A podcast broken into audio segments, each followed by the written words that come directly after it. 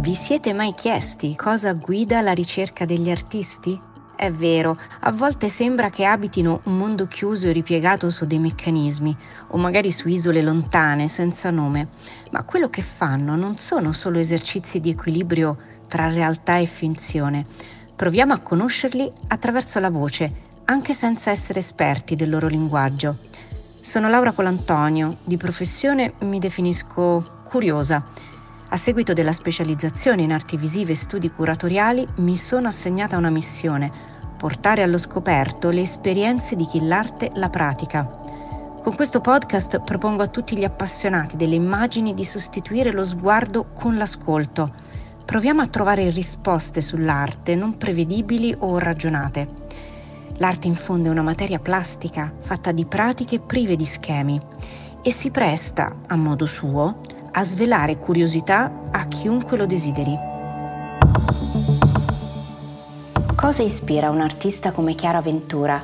Sono andata a trovarla per chiederglielo di persona. Nel settimo episodio di Effetti di realtà Chiara si racconta. È un'artista attratta dalle contraddizioni, dalle emozioni, anche quelle più scomode. Mescola linguaggi per parlare di psiche ed emotività e mi ha portata con sé per scoprire cosa si nasconde sotto pelle. È buio, ha detto, ed è un posto difficile in cui orientarsi.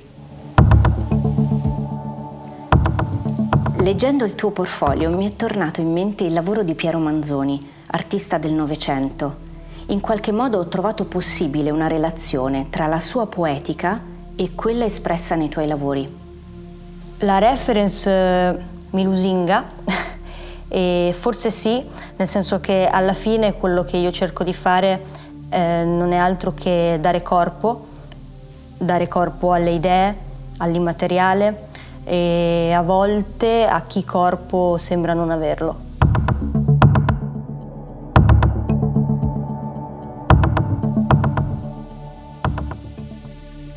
Ciao Chiara, sono contenta di averti ospite come voce di questo podcast. Ciao Laura, grazie mille, anch'io sono molto contenta di poter avere voce tramite questo podcast. Comincerei leggendo alcune tue righe. Non capisco perché per stare in piedi dobbiamo sbilanciarci. Il focus del mio lavoro in questo momento è sulle dinamiche contraddittorie all'interno della coppia. Io sono sempre stata attratta dalle contraddizioni, soprattutto quelle espresse nelle dinamiche relazionali profonde. Eh, questo perché le emozioni eh, non seguendo logiche razionali, sono sempre una sorta di sorpresa, a volte piacevole e a volte scomoda. Le parole che hai letto sono legate a uno dei miei ultimi lavori, si intitola Io e te alla fine, ed è composto da un lavello in acciaio a due vasche, eh, una è piena d'acqua, quanto basta far stare il lavello in equilibrio sulla piletta, e una è svuotata, con all'interno una piccola fotografia che ho scattato al mio ragazzo dopo aver fatto sesso. E in quel momento le coperte erano blu e richiamavano per assurdo, per forma e colore, l'immagine di un'onda e sembravano quasi sovrastarlo. Nell'immagine un corpo si è riempito e uno si è svuotato ed è questo che mantiene dal punto di vista fisico il lavello in equilibrio, mentre metaforicamente mantiene il rapporto stabile e quindi il disequilibrio, per assurdo, riesce a generare un equilibrio.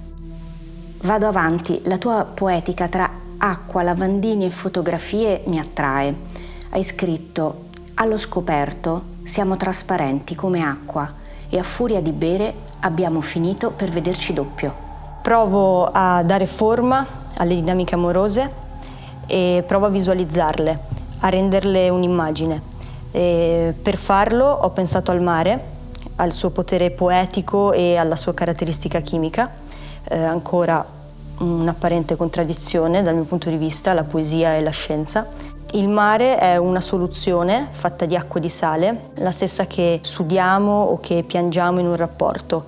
Eh, ho pensato al mare la prima volta proprio quando ho scattato la foto di cui ti parlavo prima e lì ho visto davvero il mio ragazzo sotto un'onda e non so perché ma in quel momento ho sentito il bisogno di fotografare la scena. E non sapevo cosa ne avrei fatto di quegli scatti, sapevo che era un'immagine interessante, ma non stavo pensando a un lavoro preciso. Mi sono detta ci penserò. Infatti qualche giorno dopo, per accidenti, entro in un negozio e vedo una serie di lavelli e mm, subito ho pensato al lavoro di cui parlavamo all'inizio, un po' per dire che tutti i miei progetti nascono in questo modo, per accidenti, in ogni senso. È un caso ma controllato, un po' come la vita. Passiamo dagli occhi al respiro.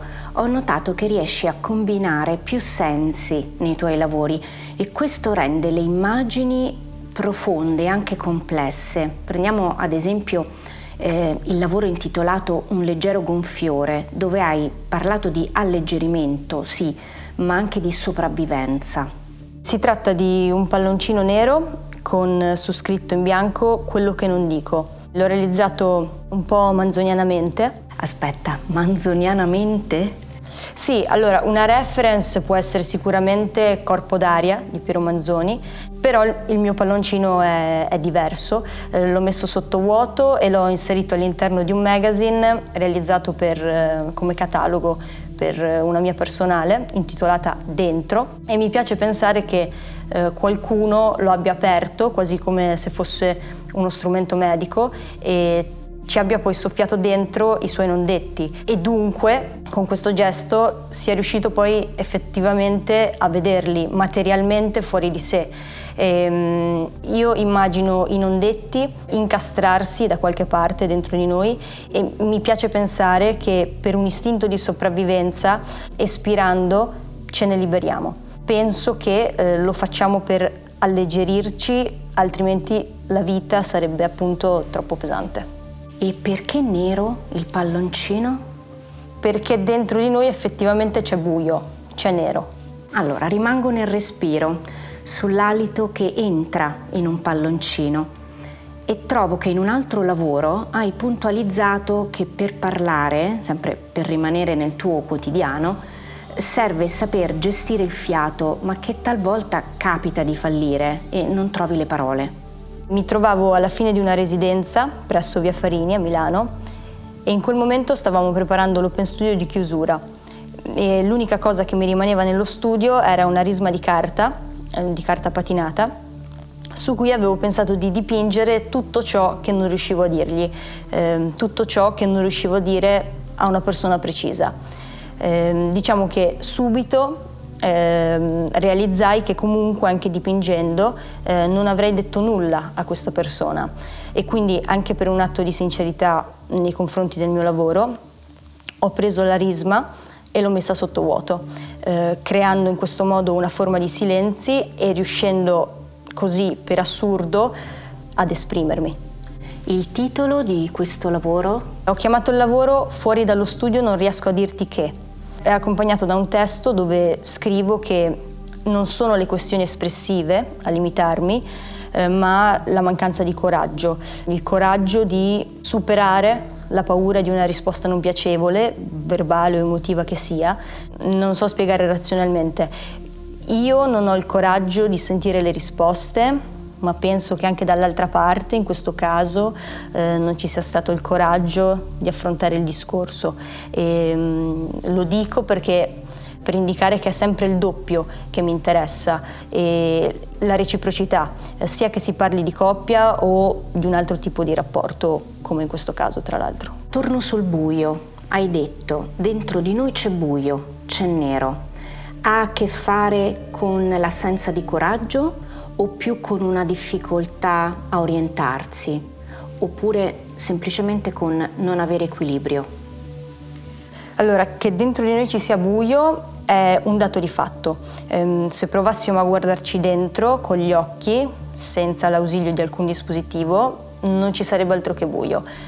Questo mi interessa perché mi fa pensare che è proprio da dentro, dal buio, che per assurdo nascono le immagini. Un'altra contraddizione. Credi che dall'esterno le persone possano vedere tutto ciò che ti riempie oppure la pelle nasconde? Dipende dal perché le persone si incontrano. Guardo la pelle, che è il rivestimento più esterno del corpo, la si può vedere con gli occhi, copre, avvolge, protegge, mh, mm, a volte maschera e a volte muta quello che contiene. Sottopelle invece, proprio perché non passa luce, è un luogo molto profondo e penso che a volte, proprio per il buio, per questa assenza di luce, sia difficile orientarsi e qualcosa fatica ad uscire.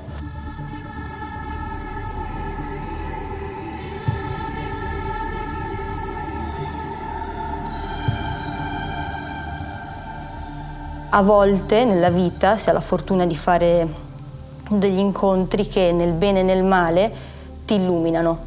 Nell'opera Raggi X ho rivestito un cartoncino nero e l'ho lavorato così da ricreare l'immagine della pelle, che metaforicamente è la mia pelle, e ho ripetuto questa pratica due volte, una per ogni persona che ha saputo guardarmi dentro, facendomi luce e in qualche modo facendomi uscire. Infatti la serie si chiama Raggi X, ma nei singoli lavori la X del titolo trova matematicamente una soluzione, quindi raggio G e raggio L. Ho sostituito la X alle iniziali di queste due persone. A uno ho raccontato il lavoro, eh, mentre all'altra no, gliel'ho solo inviato, ma tanto so che ha capito. In questa ricerca che hai descritto leggo una volontà, quella di uscire di considerare all'esterno la possibilità di un incontro, sebbene costi fatica. Chi c'è là fuori? Un'altra te? Uno spazio? E poi c'è stasi? Movimento? Guarda Laura, io te lo confesso, eh, faccio tanta fatica ad esprimermi con i linguaggi convenzionali, nel senso che arrivo fino a un certo punto. Credo che davvero l'arte in qualche modo mi abbia salvato la vita, perché mi ha dato un posto nel mondo e gli strumenti per farmi capire, più o meno. Dico più o meno perché so di essere complicata, ma almeno ora so come esprimere la mia complessità. Eh, una volta la subivo, è strano perché fino al mio ingresso in accademia nulla attorno a me valorizzava o considerava quello che avevo da dire, anzi eh, sono sempre stata circondata da un ambiente scolastico, familiare, ma anche quelli che ritenevo essere i miei amici, tutti ritenevano il mio modo di vedere le cose sbagliato. E, mm, venivo presa in giro per come scrivevo, per quello che leggevo, per come dipingevo e se non ero presa in giro comunque c'era sempre un giudizio ed era negativo. Poi in accademia ho incontrato Giovanni Morbin, che all'epoca era il mio docente di pittura. Ecco, lui è stato il primo umano sulla Terra a darmi un peso e a riconoscere che forse dentro di me c'era qualcosa che valeva la pena di essere visto. E gli sarò riconoscente a vita per questo. Grande Johnny, lo salutiamo. Ascolterà sicuramente il podcast. Allora rimango dentro quel mondo e cito un altro lavoro, mi metto all'angolo. L'angolo come condizione architettonica, eh, uno spazio esterno o come una condizione psicofisica, magari esistenziale? Allora, quella è stata una performance molto importante per me.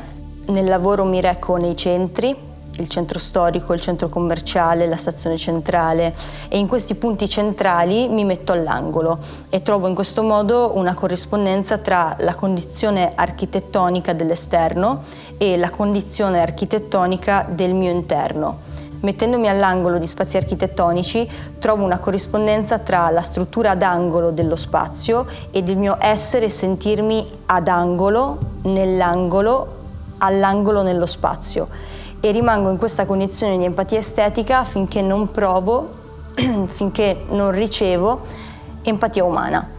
E, um, ho svolto l'azione nove volte in nove luoghi diversi, comprendendo città e situazioni differenti e avrei voluto realizzare il lavoro dieci volte anche per avere un numero pari per il video, ehm, ma dopo la nona volta sentivo che ripetere sarebbe stato un po' forzato, nel senso che io non volevo proprio più sentirmi all'angolo e quindi non l'ho più rifatta.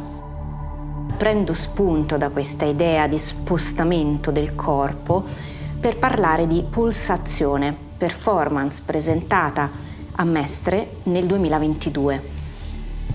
Quella è un'azione svolta per l'opening di una mia personale intitolata Dentro, che ha curato Silvia Concari, una giovane curatrice di Verona. In che cosa consiste la performance? Mi sono messa all'ingresso della galleria e sul polso di chi entrava, quello sinistro, perché mm, quello legato al cuore del battito cardiaco, eh, stampavo un timbro rosso sangue che riportava il testo può circolare qui. Il primo riferimento era quello della circolazione sanguigna.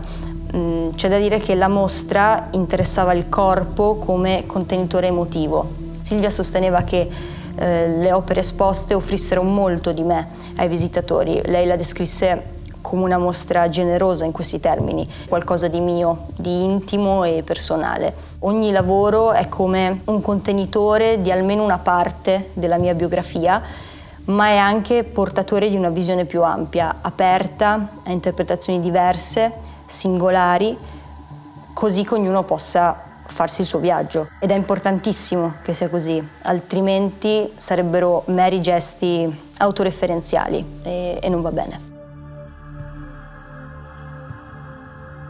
Per questa mostra avevamo pensato che il visitatore, per entrare in contatto davvero con le opere, si sarebbe dovuto aprire nella relazione con se stesso ovviamente e che quindi lo spazio della galleria sarebbe diventato quello che Silvia ha poi definito un luogo empatico, eh, un luogo immaginato per essere capace di sentire dentro ciò che gli scorreva dentro.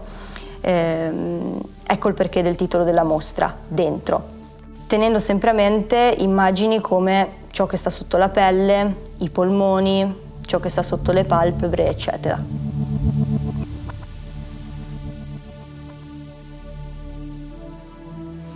111 vittime di femminicidio in Italia solo nel 2023.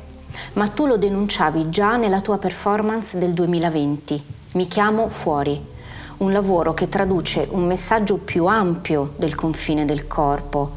Ci porta nella moltitudine di un grido. E per introdurre questa opera leggerei di nuovo alcune tue righe.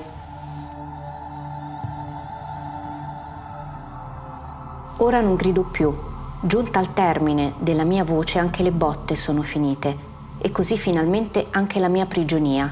In questa cella di sordi, muti e ciechi, muoio in un paese invalido che poco a poco ogni giorno sposta il mio sgabello. Impiccata dalle mie corde vocali, ho smesso di lamentarmi. Forse in questo momento, dopo il femminicidio di Giulia Cecchettin, si è estesa l'urgenza di parlare, di dare voce alle donne vittime di violenza. Eh, mi chiamo fuori, è un lavoro per me veramente importante, eh, personalmente, mm, diciamo che mia madre l'ha scampato il femminicidio, quindi ne so qualcosa. E nella performance mangio una lingua di manzo mentre tento di pronunciare i nomi delle donne morte per femminicidio in Italia nell'arco di un anno. E nel mentre la mia voce è censurata è grave come quando viene censurata una voce maschile alla televisione per mantenere l'anonimato.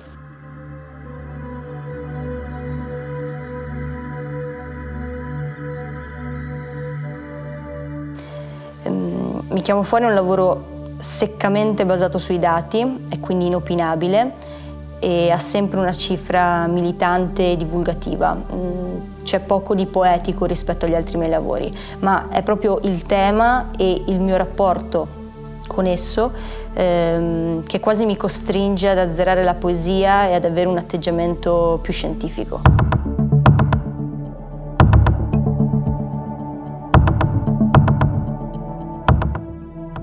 Nel prossimo episodio indagherò con lei dove affonda la critica contro una mentalità patriarcale violenta, ma anche su quali temi il collettivo plurale, di cui fa parte, si attiva per dare voce a un grido che merita di essere ascoltato.